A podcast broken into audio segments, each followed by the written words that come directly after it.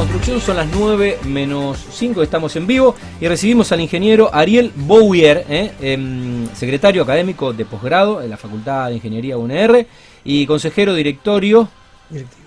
consejero directivo, perdón, de la Facultad de Ingeniería UNR.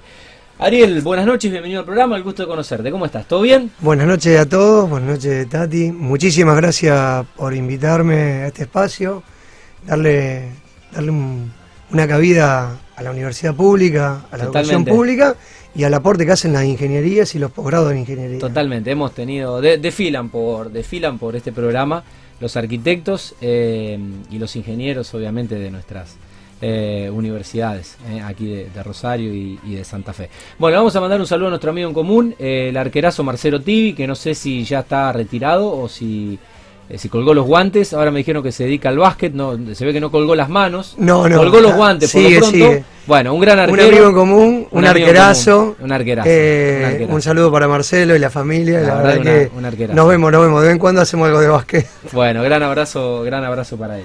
Tengo un, grato, un grato recuerdo.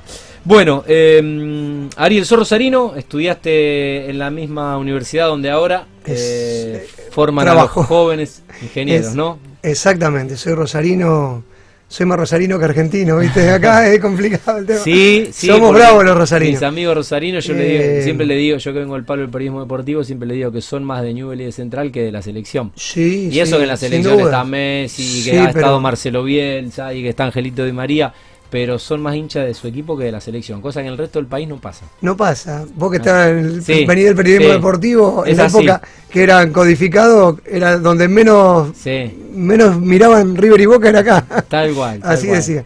No, bueno, sí, vengo, eh, soy un agradecido a morir a la Universidad Nacional de mm. Rosario, a mi facultad de Ciencias Exactas, Ingeniería y Agrimensura, donde me formó, donde te cambia la cabeza. Mm donde me dio oportunidades, me sigue dando, sigo trabajando, hoy en una función de gestión, mm. desde la escuela de posgrado y, de gestión general. El, saben, el, consejo directivo es el, ente de gobierno en, las facultades, son 12 las facultades de la Universidad Nacional de Rosario. Y bueno, nosotros tenemos una facultad muy particular porque son pocas las facultades que tienen tantas carreras. Nosotros tenemos seis ingenierías. Seis ingenierías. Seis ingenierías. Industrial, agrimensura, eléctrica, electrónica, mecánica y civil. Impresionante, una, eh, una usina generadora de profesionales e ingenieros. Dos profesorados, física y matemática, dos tres licenciaturas, física y matemática, y el boom del momento, licenciatura en ciencia de la computación, claro. que ha crecido de una manera la cantidad de inscriptos, bienvenido sea. Sí. Hay un contagio con la programación pero bueno, hay que hacer fuerza con la ingeniería porque se, queda y necesitamos más ingenieros, claramente. Totalmente. Sí, em, bueno, está pasando un poco creo que en, todo el país, no sé en el resto del mundo, pero bueno, no son carreras fáciles, son muchas horas, eh, como se dice, muchas horas culo, pensar mucho, romperse la cabeza. Y bueno, la realidad es que el mundo ha cambiado, hoy todo lo que es eh, digital, electrónico, y, computación, informático y se ha globalizado y hoy puedes laburar en pantuflas en el living de tu casa y cobrar un sueldo en dólares si sos bueno. Entonces eso conspira un poco contra las ingenierías tradicionales que quizás necesitamos, eh, bueno, para... Hay más tiempo de formación. Claro, para que una, una ciudad, una región pueda desarrollarse, para que tengamos obra pública, infraestructura, desarrollo privado urbanización, bueno, entre otras cosas, ¿no? El, país, lo comentábamos antes en la previa, debe estar necesitando arriba de mil ingenieros más por año. Realmente, si queremos un país que produce, que yo creo que tendemos a, que la industria crezca, aparentaría a pesar de todo lo que se vive, eh, lo vemos a cada, a cada momento, la necesidad de la industria, de ingenieros, de técnicos, de posgrado, hay gente que haga investigación. Eh, hoy eh, cuando vos comentaste antes del mundo, eh, Merkel antes de irse, eh, importa así como importa un jugador, importan ingenieros, porque hace una cuentita y dice son 25 años que... ¿Qué, problema hay en pagarle bien? Para colmo tienen dinero. Y bueno, con saber alemán se han llevado, van muchos muchachos de nuestra facultad y de otras a Alemania. Y o sea que tenemos dos problemas. Uno es que no hay muchos no, no, hay, no hay muchos ingenieros recibidos y después tenemos el otro problema que algunos se reciben, la famosa fuga de cerebro. La fuga, la fuga de gente que Y, que también, bueno, obviamente cuesta para, el, para la empresa argentina eh, competir. El, pago, competir con eso que vos comentabas antes también, el laburo de la casa. De todos modos... Es como, como que Newell y Central tengan que competir con el Bayern Múnich, o sea... Y más o menos, más o menos sería. si lo queremos llevar a términos futbolísticos que nos gusta lo... Tal cual. Tal cual.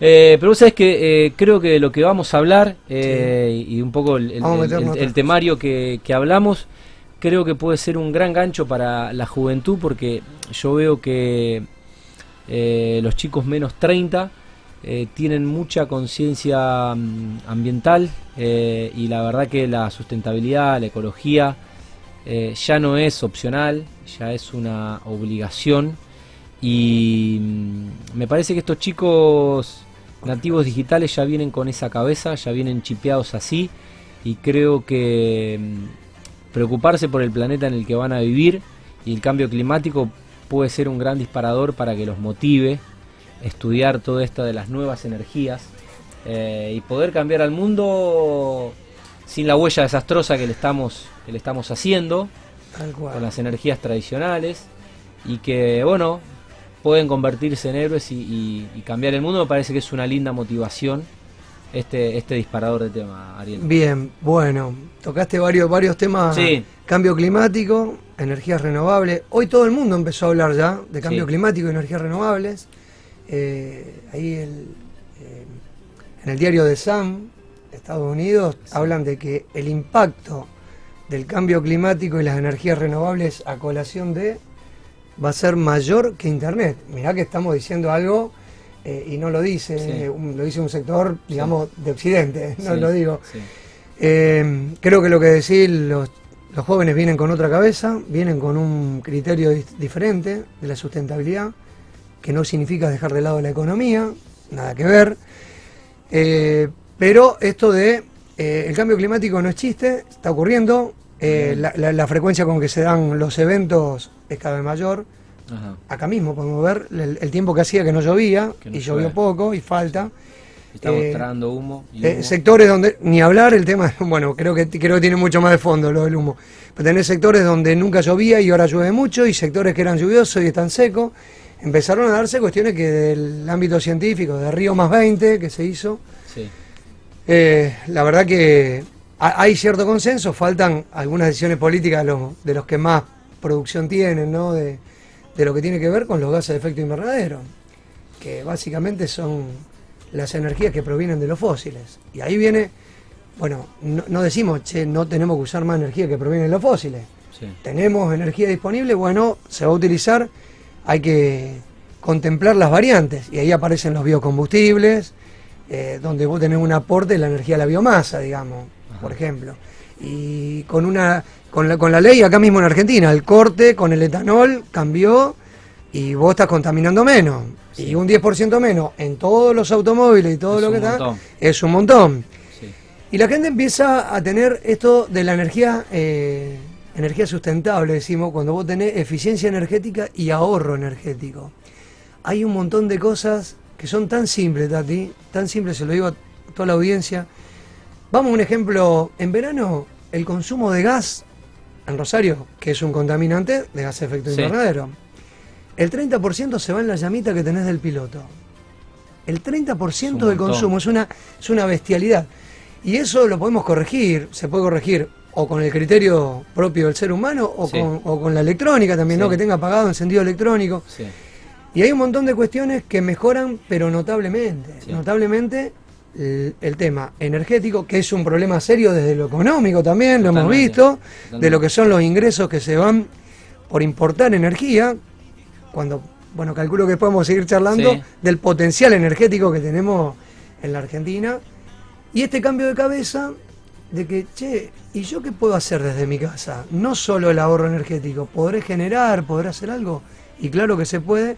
Y la provincia de Santa Fe eh, había dado ya unos pasitos hace unos años atrás, bastante buenos. Eh, diría que a tope de gama en la Argentina, en cuanto a la ley, a lo que le pide a las empresas, cuánto tenés que tener de renovable, o tenés que comprarme algo de renovable. Bueno, eso, eso viene, viene mejorando. Y de la facultad, ¿qué tenemos?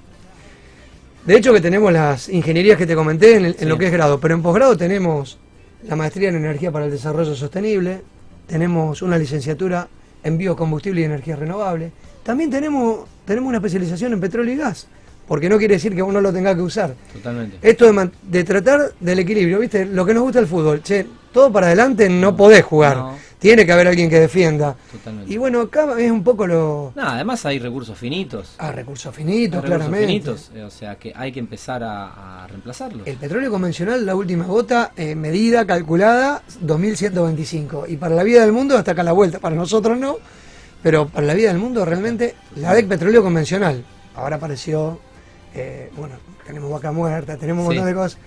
Es un paquete de plata, que no, vale la pena mencionarlo, pero bueno, yo no digo que no se utilice y se aproveche y que haya trabajo, eh, pero hay un montón de otras energías dando vuelta que se podría trabajar y avanzar. Bueno, hablemos de eso. Eh, ¿Cuáles son los tipos de energías y las variantes que tenemos al menos en, la región? Bueno, viste cuando decimos que Dios es un poco argentino, además de la mano de Dios. Sí. Eh, Argentina tiene energía fotovoltaica en más de dos tercios del país de buen nivel para arriba de radiación. Es un montón. En un país extenso como En un país extenso como el nuestro. Por ejemplo, la zona nuestra, todo que es la pampa húmeda, buena, eh, para poner una nota, tenemos un 8, para ponerle una nota a lo que es la energía fotovoltaica. Y vos tenés lugares como la Puna de Atacama, en Jujuy, que vendría a ser el Messi de la energía fotovoltaica. Es la máxima radiación arriba de los 1526 vatios por metro cuadrado. Impresionante para que vos te una idea, un día soleado de invierno, que es cuando mejor actúan los, colectores, eh, en un lugar plano tenés mil vatios por metro cuadrado acá, y es una excelente radiación. En la Puna de Acama tenés 1526, es una bestialidad. Y para el otro lado te podés ir para el lado de lo que es la energía eólica. Claro, para el sur. Y para el lado del litoral tenés toda la energía de la biomasa, la forestoindustria. Sí. Entonces cuando empezaron, ni hablar algo que ha quedado medio ahí. Cuando nos, enseñaban, cuando éramos pibes, te enseñaban el, tema de la energía, cómo se producía, y vos decías, ah, la ruedita esta que gira y cae el agua. Y bueno, obviamente que están las grandes obras, pero tuvimos ahí en la maestría un gran ingeniero, eh, que no me puedo acordar el nombre, Barney, creo que era, sí, Barney de Misiones. Claro, y él que nos decía, bueno, esto de las grandes, grandes represas de cientos y cientos de megavatios, a lo mejor empezar a hacer algo más, más distribuido, con generaciones 100 represitas de un megavatio, por ejemplo, por decirlo. Empezar a trabajar esta distribución más, más plana de la cosa. Así que bueno, energía por doquier en la República. Que bueno, bueno, para eso necesitamos eh, políticas de, inversión, para capitalizar el potencial que evidentemente tiene la región. Em, Yo creo que, a ver, obviamente. ¿Qué, se está haciendo a nivel nación? ¿Y qué yo, voy a hablar más, yo nuestra, de Santa Fe. En nuestra provincia, justamente para que podamos hasta, mirá lo que te digo, en un, futuro que creo que tranquilamente podría ser, hasta ser independientes energéticamente y no tener que importar eh, y no tener que salir a comprar y producir al menos la propia energía de tu provincia. Bueno, pero sustentable. Sustentable. Sustentable. Sustentable. Y, como te dije también, ahí a nivel país podemos ser autoabastecidos perfectamente por la energía que tenemos. Obviamente mm. tiene que haber inversión, tiene que haber decisión política. Acá en Santa Fe... El punto ese no es un gasto, es una inversión. Exactamente, hay que dejarlo de ver así. Hay algunos planes. Acá, por ejemplo, ahora está el plan, eh, el programa ERA, el programa ERA, que es para que vos puedas producir, vos te podés anotar y vos ahí entras en, eh, vos consumís producís y compartís energía. El, famoso concepto del prosumidor. Exactamente, el concepto del prosumidor. Esto, esto que generás tu propia energía. Generás tu propia energía, tenés medidores bidireccionales, eso está autorizado, está legalizado. Eso hace unos cuantos años atrás se empezó a poner en marcha. Eso es genial. Y empezó a haber gente que lo está haciendo. En particular, me ha tocado, estamos ahí en una, en una obra que, va a tener unos 20 paneles de 650... Eso es conciencia y responsabilidad. Tal cual. Y, va a tener ahorro en dinero también. va a tener ahorro en dinero. o sea, es... y, esta famosa frase que te recontra trillada, pero que no, no pierde efectividad. Que si vos querés cambiar el mundo, no arranques por el mundo, arrancá por vos. Totalmente. Eh, yo digo siempre, eh, hay ejemplos, uno podría hablar de esto. Eh, estábamos hablando de energía fotovoltaica y la energía, trabajando con, con, energía calórica, los colectores solares o los termotanques solares. vemos que por ahí se hacen barrios, barrios de viviendas sociales. Bueno, a ver, tener los colectores solares, cuando vos hacer la inversión en el momento, gastás mucho menos y, tenés una gran parte de lo que tiene que ver con calefacción y con agua caliente. Sí, en, el año, en el año 2022 ni, ni, debieras pensar o dudar. No lo podría eh, dudar. ¿qué, tipo de energía si vos estás haciendo un nuevo barrio, una nueva vivienda en el año 2022? Y, y dejar previsto lo híbrido. Che, hubo 10 días que estuvo nublado. Bueno, tenemos la otra disponible. Esa la, la regla es ir por lo híbrido. Bueno, mi, mi tesis hablaba un poco de eso, la optimización del sistema híbrido de energía, ¿no? Eh, acá en Santa Fe hubo en un momento, no recuerdo si fue 2018 hasta 2019, por ahí, hubo créditos importantes para lo que eran colectores solares, eso dio resultado, y colectores que se fabrican en la Argentina. Ese es un círculo que cierra muy lindo, por ejemplo. Después, esto de los paneles. Bueno, se está viendo cada vez más, está viendo consultas de viviendas, y eso está buenísimo, que vos puedas decir, bueno, yo cubro una parte de la demanda y si yo llego a ser prosumidor... Y voy a ahorrar dinero. Y voy a ahorrar dinero. Y cuando me fui el fin de semana que estuve poco en mi casa porque salí y hubo día de sol y estuve produciendo y le estuve devolviendo a la red. Y realmente, eh, con el costo energético actual, que la cosa cambió bastante, se redujo el tiempo, el punto de quiebre de cuándo vos recuperar el dinero. Totalmente. Eh, no, no, es que quiero hablar solo del dinero, pero a la gente el bolsillo le pega. Obvio. Y vos ponete a pensar que cuando vos estás produciendo con energía solar, ya sea fotovoltaica, por un cierto espectro de frecuencia, por la energía del sol directa que va a calefacción, está reduciendo un montón los gases de efecto invernadero. Totalmente. Acá uno de los docentes de la maestría, eh, Miguel Lara, eh, en su uno de los proyectos, en un eh, sanatorio de un pueblo cerca de Río Cuarto, no recuerdo exactamente la zona, bueno, le metieron todo lo que era la calefacción de todo el hospital. Y prácticamente trabaja en forma autónoma. Obviamente hay días donde tenemos que tener el aporte del resto. Totalmente. Pero me parece que por ahí viene. Eh, Ariel, eh, ¿qué le podemos decir a nuestros amigos empresarios, aquellos que tienen constructoras de obra privada, aquellos que, construyen obra pública, que, hacen infraestructura, eh, para poder jerarquizar sus, sus planteles, sus cuadrillas, su personal, con, recursos humanos eh, capacitados y bueno, con estos posgrados que ofrece UNR. ¿Cómo hacemos para, para, hacer ese, ese, puente ¿no? Que, permita que estas nuevas cabezas pensantes, e innovadoras y que creo que van a tener la responsabilidad de tener que salvar el mundo que le estamos dejando, eh, puedan insertarse laboralmente y bueno, y, empezar a laburar con propósito, ¿no? acá creo que hay un todos ganan. Me parece que vamos por un todos ganan. Eh, el espacio este que, nos estás dando es fundamental para nuestra Escuela de Posgrado y Educación Continua de la FCIA, de la UNR. Vamos a hacer algún evento importante presencial y que se transmita, invitando, lo hemos hecho en otra oportunidad.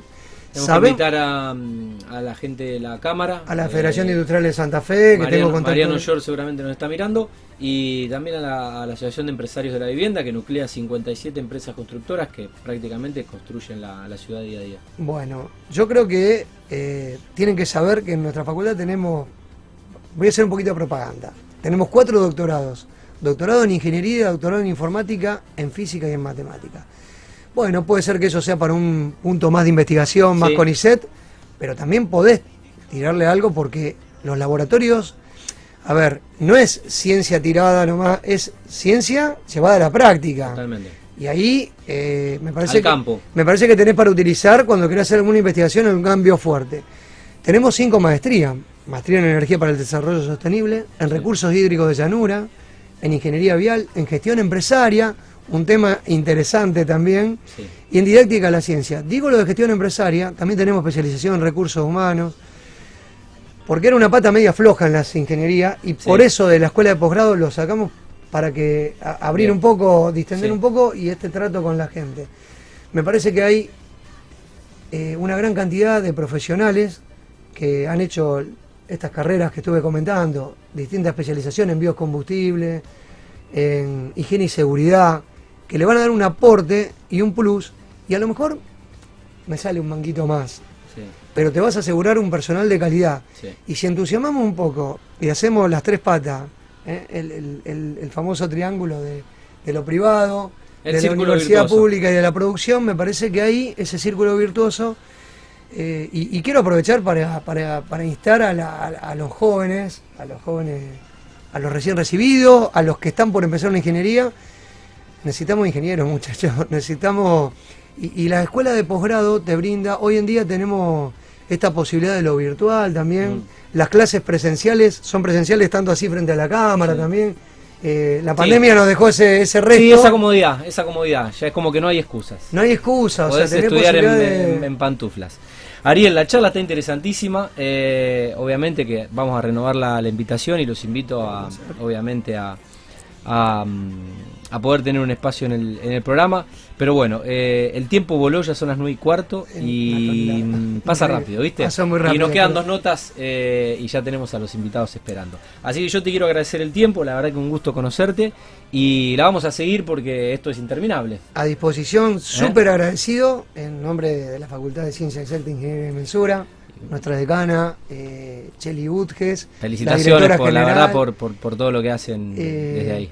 Pero tengan en cuenta que tenemos un caldo, un caldo de cultivo que se está necesitando, falta mm. explotarlo nada más. Y, a concientizarse un poquito con el ahorro energético. Vamos a fogonear al caldo. Bueno, vamos a, estar a disposición. Muchas gracias, El ingeniero Ariel Bouvier, eh, em, secretario académico del posgrado de la Facultad de Ingeniería y consejero directivo de la Facultad de Ingeniería, UNR.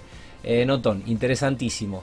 No se puede mirar más para, para el costado, el cambio climático no está llevando puestos. Bueno, eh, Gerard, segunda pausa y mm, seguimos en vivo en Mundo Construcción.